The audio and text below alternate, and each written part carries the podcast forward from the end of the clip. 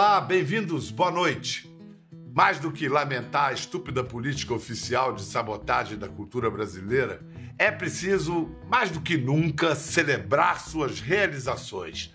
Cada obra de arte, músicas, livros, filmes, bota para rodar círculos virtuosos, culturais, econômicos. Olha a Coreia do Sul aí exportando cultura e influência como resultado de políticas públicas e investimentos inteligentes nessa que é uma das maiores indústrias do mundo, a do entretenimento. Por aqui, a despeito da obtusidade do governo, os artistas brasileiros insistem, produzem e fazem valer o poder da grande arte. Hoje vamos falar sobre um desses casos, um êxito do cinema nacional que saiu premiado e ovacionado do Festival de Veneza em setembro e acaba de estrear no Brasil. Deserto Particular é nosso filme representante na corrida por uma vaga no Oscar 2022.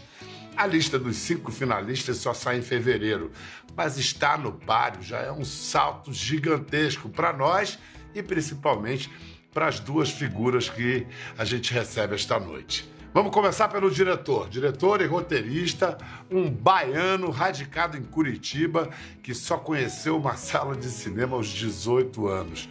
Antes disso, já tinha sido bilheteiro do metrô, professor, carcereiro e teve a vida transformada pelo ofício de fazer filmes e assim ele vai transformando a vida de muita gente também. Ali Muritiba, meu amigo, bem-vindo! Obrigado, Pedro. Que alegria estar aqui mais uma vez falando com você. Vem cá, você está falando de onde? Você já está em Hollywood? É, eu estou em Los Angeles, vim para cá faz uma semana para poder fazer campanha do filme. Depois que a gente é escolhido para representar o país, é preciso vir para cá, para o país dos gringos, para mostrar o filme. E aí eu estou aqui feliz da vida, fazendo um monte de sessão, encontrando público, ouvindo é. a resposta que o público está dando ao filme. Estou curioso para saber essas, essas sessões mais recentes aí que você fez, majoritariamente público americano, como é que tem sido a reação, a compreensão deles dessa história? Majoritariamente público americano, muitos brasileiros também vêm à sessão, acho uma questão de né, matar saudade de sua terra, e tem sido muito bonito. Eu, quando o filme foi exibido pela primeira vez para o público em Veneza, houve uma reação estupenda, catártica, maravilhosa, as pessoas de pé na sala cantando Total Eclipse of the Heart no final da sessão. E eu imaginei que aquilo tivesse sido, sei lá, efeito do, do, do finzinho da pandemia, as pessoas estavam, enfim, voltando às salas de cinema.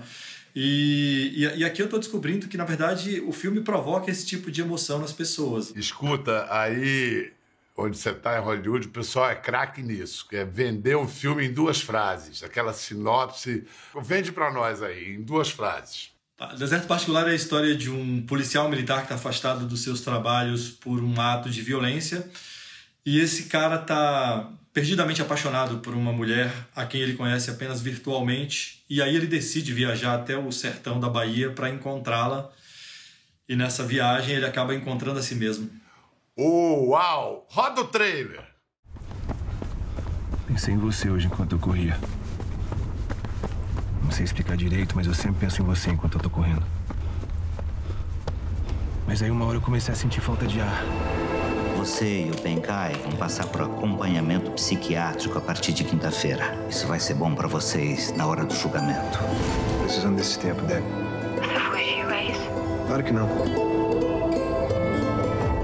O senhor conhece essa moça? Conheço, não. Você não é daqui não, né? Não, eu tô procurando uma pessoa. Sara, sou eu, Daniel. Eu atravessei o país inteiro pra te ver e eu não vou embora daqui até te encontrar. Eu não sei porque é que você sumiu, mas eu precisava falar contigo, sabe? Ver sua voz. O que, é que você quer com ela? Tem mulher lá no sul, não? Ela já falou de mim pra você? Que você é um fofo. Acho que também dá muito medo dela.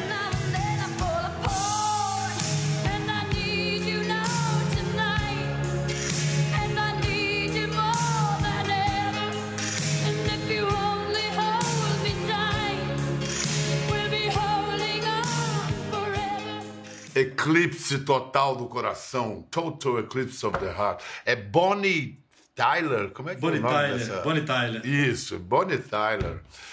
É, como funciona essa canção no, no filme?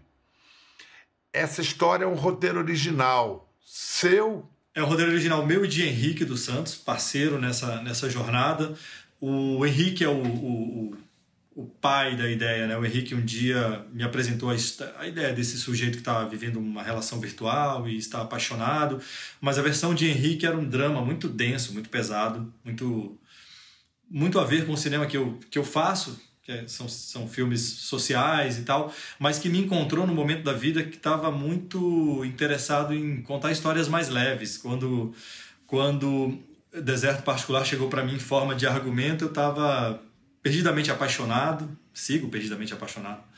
E eu tava, eu tava cansado de tanta briga, de tanto ódio, de tanta, né, de tanta coisa disruptiva que é o que a gente estava vivendo aqui e está vivendo ainda no nosso país. E aí eu propus para ele de transformarmos essa história num melodrama rasgado de amor e ele topou e aí a gente embarcou nessa jornada de transformar esse drama nessa bela história. Rasgado mesmo, o filme transborda afeto, afeto no seu sentido mais amplo, pleno. E olha, eu vou mostrar uma, uma cena, eu sei que é uma cena das prediletas do, do Ali. E é realmente divina, é uma locação é, de um. Vocês vão ver, é uma imagem. É o lugar onde o sertão virou mar. Roda aí.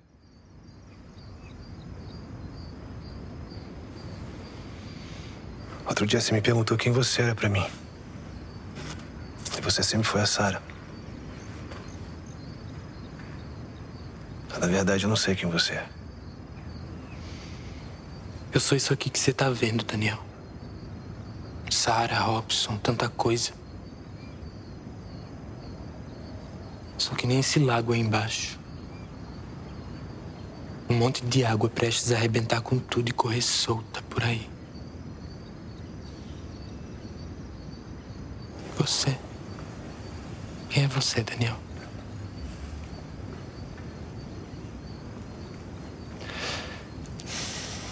Antes de vir pra cá, eu achava que eu sabia. O Pergunta Difícil. Quem é você? A gente viu ali o lago de Sobradinho, a represa do Rio São Francisco, que foi construída na década de 70 como parte de, da usina hidrelétrica. Essa cena estava no roteiro original? Não, essa cena, é, essa é uma, da, uma das grandes belezas de fazer o que a gente faz, né? Porque a gente vai criando enquanto vai vivendo e vai conhecendo as pessoas e os lugares. Essa cena nunca esteve no roteiro. E aí um dia, visitando locação na região de Sobradinho, o produtor de locação, o Léo Meirelles, me levou até esse mirante, que muito embora eu visite muita região, eu não conhecia. E quando fui lá num fim de tarde como esse, em que filmei, eu fiquei tão impactado com essa imagem linda do rio represado e de um lado o sertão seco, do outro lado essa, essa, esse lago imenso, que voltei para o hotel com um ímpeto muito grande de escrever alguma cena que se passasse lá. E aí, acometido, sei lá, por, essa emoção, acabei escrevendo essa cena, que para mim é, é, é, é uma bela cena de amor, é uma cena onde os personagens podem, enfim, estar lado a lado e não frente a frente, e podem, enfim, se escutar. No fim das contas, o amor, não o amor romântico, mas o amor transcendente, acho que passa muito por essa capacidade que a gente tem que desenvolver de escuta atenta ao outro. E aí, ao escrever essa cena preenchida de escuta e de silêncio, eu, eu entendi que tinha, que tinha encontrado o ponto culminante de minha história. E aí, era só filmá-la e, e aí eu tive a aventura de ter Pedro e de ter Antônio com essas performances maravilhosas, dando a essa cena corpos e vozes. Quase toda vez que vejo essa cena me emociona muito. É extraordinário o trabalho do Antônio Saboia e do Pedro Fazanaro. É, como é que você chegou a eles? Porque não era uma escolha nada fácil, nada óbvia. Não, não era mesmo. O, o personagem vivido pelo, pelo Saboia é um personagem com o qual eu já havia trabalhado, é um tipo de personagem com o qual eu já tinha trabalhado em filmes anteriores. Homens solitários, taciturnos, homens em si mesmados, que estão tentando é, encontrar maneiras de, de, de expressar seu afeto, de maneira menos violenta, menos impositiva, menos machista. Eu já tinha trabalhado com esses personagens, mas nunca tinha trabalhado com um personagem que levasse isso de maneira tão, tão aguda, tão profunda. E aí eu precisava de um ator que, que pudesse dar corpo para esse personagem, mas que pudesse também carregar todo esse peso que o personagem carrega.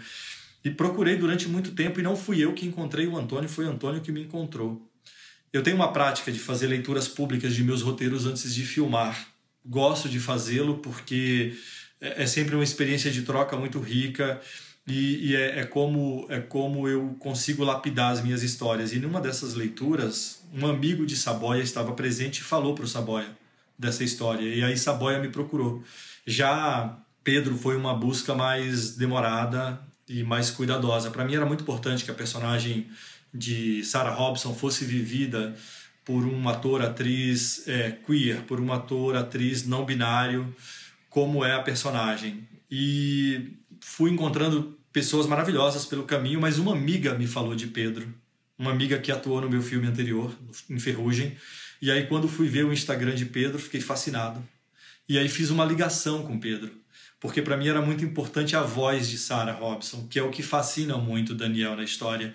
E ao ouvir a voz de Pedro ao telefone, eu me encantei. E, e foi, foi, foi um acontecimento quando encontrei Pedro e ouvi a voz doce, maravilhosa. Eu falei: tem que ser Pedro. Acontecimento é a palavra para descrever a atuação de Pedro Fazanaro é, no filme. É assim, não, é, é, um, é, um, susto, é uma aparição, é um acontecimento. Aliás, que esse acontecimento se eh, reproduz agora na nossa modesta proporção. Vamos receber Pedro Fazanaro, bem-vindo. Olá, oi Pedro, oi Ali. Ei, meu xará, que trabalho bonito, que coisa. Que honra, que honra ouvir isso de você. Vamos fazer um, um rápido, uma rápida linha do tempo, porque o que eu tenho aqui é que você fazia, era aluno de artes cênicas na Universidade Federal de Natal, quando um certo Vila Marim, Zé Luiz Vila Marim, que de bobo não tem nada, é, chamou você para fazer Onde Nascem os Fortes. Série que, aliás, está no Globoplay. E aí você nunca mais voltou para a escola, foi isso? Foi isso, de certa forma foi isso. É, eu fui para o Rio de Janeiro, né, para passar pelo menos o período da estreia da série lá, e acabou que eu não voltei mais. Eu quero mostrar o Pedro é, numa cena em Malhação. Vou passar. E você, querida? Tudo bem? Como é que vai o senhor? Tudo bem. Quer dizer, a senhora. Apaga. Como vai você? Amor, não se preocupa. As pessoas sempre confundem. Ninguém sabe se é o senhor, a senhora, se é Deus ou deusa, diva ou diva. Isso acontece porque Paco Moreno é uma entidade. onde gênero, música e arte se misturam. Isso é maravilhoso. Adoro esse sotaque. Uma entidade. Adoro esse entidade. Baiano não fala assim, não. Não, não fala assim, não. Ba baiano é. é mais meloso o negócio. É. Escuta, Pedro, a confusão que eh, essa produtora faz ali, não sabe que pronome usar, é muito comum. As pessoas já não, sabem, eu mesmo às vezes me enrolo, chamo você, falo o Pedro, mas a, a Sara, enfim.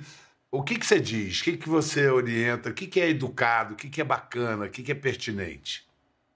Então, eu acho que o, o mais apropriado é você perguntar, né? A gente sempre pode perguntar para as pessoas o, o, pronome que elas preferem, né? Ser referidas. É, eu acho que pode perguntar, pelo menos comigo, você pode perguntar quantas vezes você quiser. Eu tenho uma amiga que ela sempre esquece. Então, sempre que a gente se encontra, ela pergunta. E aí ela fica meio, poxa, toda vida eu pergunto, deve ser meio chato. Eu falei, não, pode continuar perguntando. Você perguntar para mim já é um sinal de respeito muito grande e eu estou aberta para responder sempre. E no meu caso específico, já para né, comunicar a todas as pessoas, você pode se referir para mim no masculino, no feminino ou no neutro. Eu não me importo. O Pedro, a Pedro, como quiser. É, você é pessoa não binária, assim como seu personagem em Deserto Particular. À primeira vista, alguém podia dizer: ah, mas então é mais fácil para ele, seria mais confortável interpretar alguém parecido. Mas isso não é verdade necessariamente. Atores costumam dizer, e atrizes, que às vezes é melhor fazer alguém completamente diferente do, do de, de si. Qual foi o desafio para você fazer Robson, Sarah, Sarah Robson? Ah, eu acho que todo personagem tem sua complexidade, né? Eu acho que é muito complicado a gente entrar nessa ideia de que por eu ser uma pessoa não binária, necessariamente eu teria alguma facilidade em interpretar uma pessoa não binária, porque senão, de certa forma, todos os trabalhos acabariam, acabariam sendo muito fáceis, né? Eu acho que um dos maiores desafios em fazer Sarah nesse filme foi justamente é, lidar com questões que são muito fortes, muito intensas para mim na minha vida pessoal, porque eu acabei tendo que me, me colocar à prova em muitos momentos e, e tiveram muitas questões e muitas situações e muitas cenas que acabaram sendo muito pesadas para mim pessoalmente. Eu acho que um dos maiores desafios era lidar com isso de uma maneira que fosse profissional, porque apesar de todo o psicológico envolvido ali, a gente estava fazendo um filme, né? Não era sessão de terapia. Então, eu acho que talvez esse tenha sido um dos maiores desafios. Falar em, em questões que mexeram com você, por sua história pessoal, eu sei que uma cena é, especialmente é, foi sensível para ti. Vamos ver essa cena. Pastor Ailton tá ameaçando contar todo mundo da igreja se você não fizer o tratamento.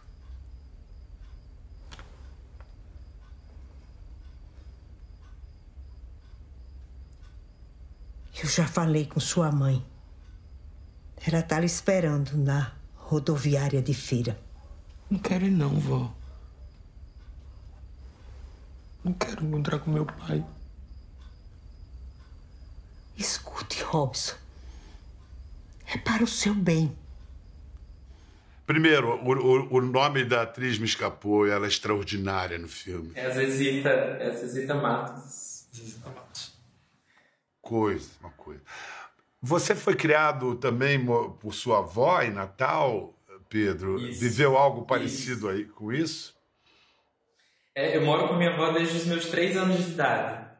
E, de certa forma, sempre houve um pouco essa questão, né? Sobre morar com minha avó, morar com meu pai, que também sempre esteve aqui na mesma cidade. E isso, para mim, sempre foi uma questão muito delicada, porque o que eu sinto pela minha avó é muito forte. Ela é a minha primeira grande referência feminina, né? Então, é, são situações muito próximas, a, a minha e a do filme, nesse sentido.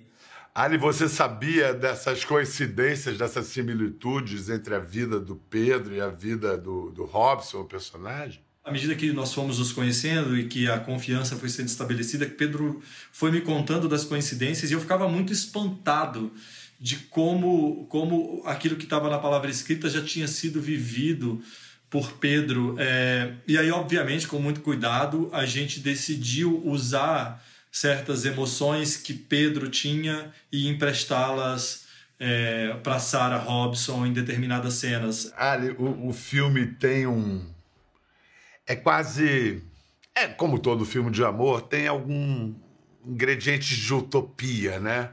A coisa acontece. Não é um final feliz, óbvio, não dá para dizer. É, é mais libertador que isso.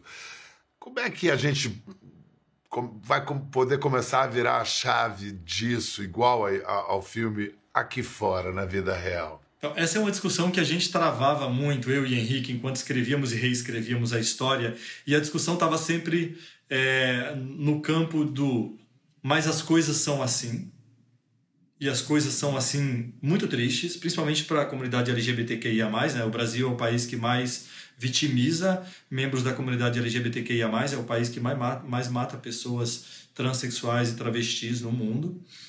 É, e num dado momento, eu me lembro de ter dito para Henrique, mas elas não precisam ser assim. As coisas são assim, mas elas não precisam ser assim. A grande beleza de fazer o que a gente faz, que é criar mundos, contar histórias, é que no nosso mundo as coisas podem ser como a gente quiser. Se eu quisesse botar Sara para voar com asas de borboleta, ela voaria. Essa é a grande beleza de fazermos o que fazemos. E aí, o filme é muito mais propositivo. O filme, ao invés de ser um diagnóstico de como as coisas são, ele é uma proposta de como as coisas podem ser mais tolerantes, de como as coisas podem ser mais in, inclusivas. É, e essa, essa mudança eu acho que é uma mudança muito de foro íntimo que eu tenho vivido, né? Como você mencionou no começo da história, eu sou um cara que vem de um background super conservador. Eu nasci no sertão da Bahia, virei agente penitenciário e estou nesse processo de, de aprendizagem. De eu fui eu fui muito acolhido por muita gente que um dia eu enxerguei como os que estavam do lado de lá. E hoje em dia eu tenho tentado trilhar o caminho de, de alguém que acolhe também. Eu acho que o, o, o deserto particular promove, promove e propõe essa jornada de acolhimento, de encontro e de escuta. E é o que eu tenho tentado praticar no meu cotidiano. Eu acho que quando a gente começa a, a, a se portar dessa maneira, a se comportar dessa maneira mais inclusiva, mais acolhedora, fica tudo melhor para a gente, inclusive fica tudo mais leve, a gente sorri mais, a gente briga menos, é muito melhor. Eu estive, eu estive do outro lado e eu posso lhes garantir que é muito melhor. E os caminhos que o filme aponta para se chegar a isso não incluem botar asa, sair voando, são coisas muito simples, muito básicas, muito ao alcance de todos nós. Isso é que é tão é, comovente. Agora, esse menino, essa menina, essa pessoa tem 24 anos, Ali. Isso devia ser proibido. É muito, é muito jovem. Pedro, quando você decidiu que você ia usar essa inteligência evidente que você tem, essa sensibilidade para o teatro, para a dramaturgia, para atuar? Ah, não sei se eu, não sei se existia um momento em que eu decidi, tipo, ah, agora eu decidi que eu vou usar isso. Mas acho que desde que eu comecei a trabalhar com atuação, a, a, a, a, atuar em alguma instância, não que necessariamente seja um trabalho, eu acho que eu já sentia que exigia uma entrega muito maior do que qualquer outra coisa na minha vida. E eu, eu só sei fazer assim. Agora eu tenho que falar de uma questão muito séria. Esse, esse ponto é crítico. Vocês já têm roupa para ir ao Oscar? São quantos indicados ao, ao Oscar de melhor filme estrangeiro? São cinco. cinco indicados. Primeiro tem uma lista de 15 que se chegar nesse corte de 15 já é um golaço. Se chegar no de 5 aí, aí é isso. Você já tem roupa? ainda, ainda não, mas, mas se chegarmos lá, estarei aceitando aí ajudas de personal stylist, porque eu sou uma pessoa que se veste de maneira muito simples. E lá tem que estar tá bonito, na beca, maravilhoso. Sabe o que eu, sabe, eu, eu quero muito? Eu, obviamente, seria uma honra ser indicado ao Oscar, representar nosso país com um filme de amor nesse momento de ódio lá na maior cerimônia de cinema do mundo seria genial. Mas a imagem que eu mais quero ver é Pedro Fazanaro, maravilhosa, de longo, no red carpet. Vou ter que usar um longo agora. o, o diretor falou, né? Não tem nem como. Agora não tem muita escolha, né? É. Não, não é Agora... assim, eu só fantasiei. É. Não, é, é, é, bom a gente não, não, aumentar muito as expectativas, porque só o fato do filme estar tá acontecendo aí já é bom. E, e, mas, assim, por que, que ele já chegou tão longe? Por que, que pode ir mais longe ainda? Ah, eu acho que é porque ele é um. Ele é, ele é um filme de amor e ele é um filme de muito amor. Eu acho que ele, ele chega na gente por um lugar do sentimento mesmo, assim, é, que, é, que é muito forte, é muito intenso e eu acho que ele abre janelinhas, sabe? Ele, ele abre lugares que talvez pessoas que vão assistir nunca necessariamente tenham refletido sobre. E abre de uma maneira bonita, de uma maneira delicada. E eu acho que isso acaba atraindo um pouco. As pessoas pensam sobre isso depois, sabe? Eu acho que isso é, é bem legal.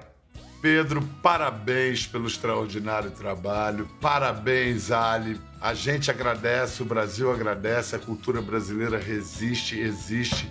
Boa sorte ao deserto particular aí no deserto da Califórnia. Para você em casa, não deixe de assistir. Deserto Particular já está nos cinemas. Não perca. Ficou curioso para ver as imagens do programa? É só entrar na página do Conversa no Globoplay. Tá tudo lá. Até a próxima.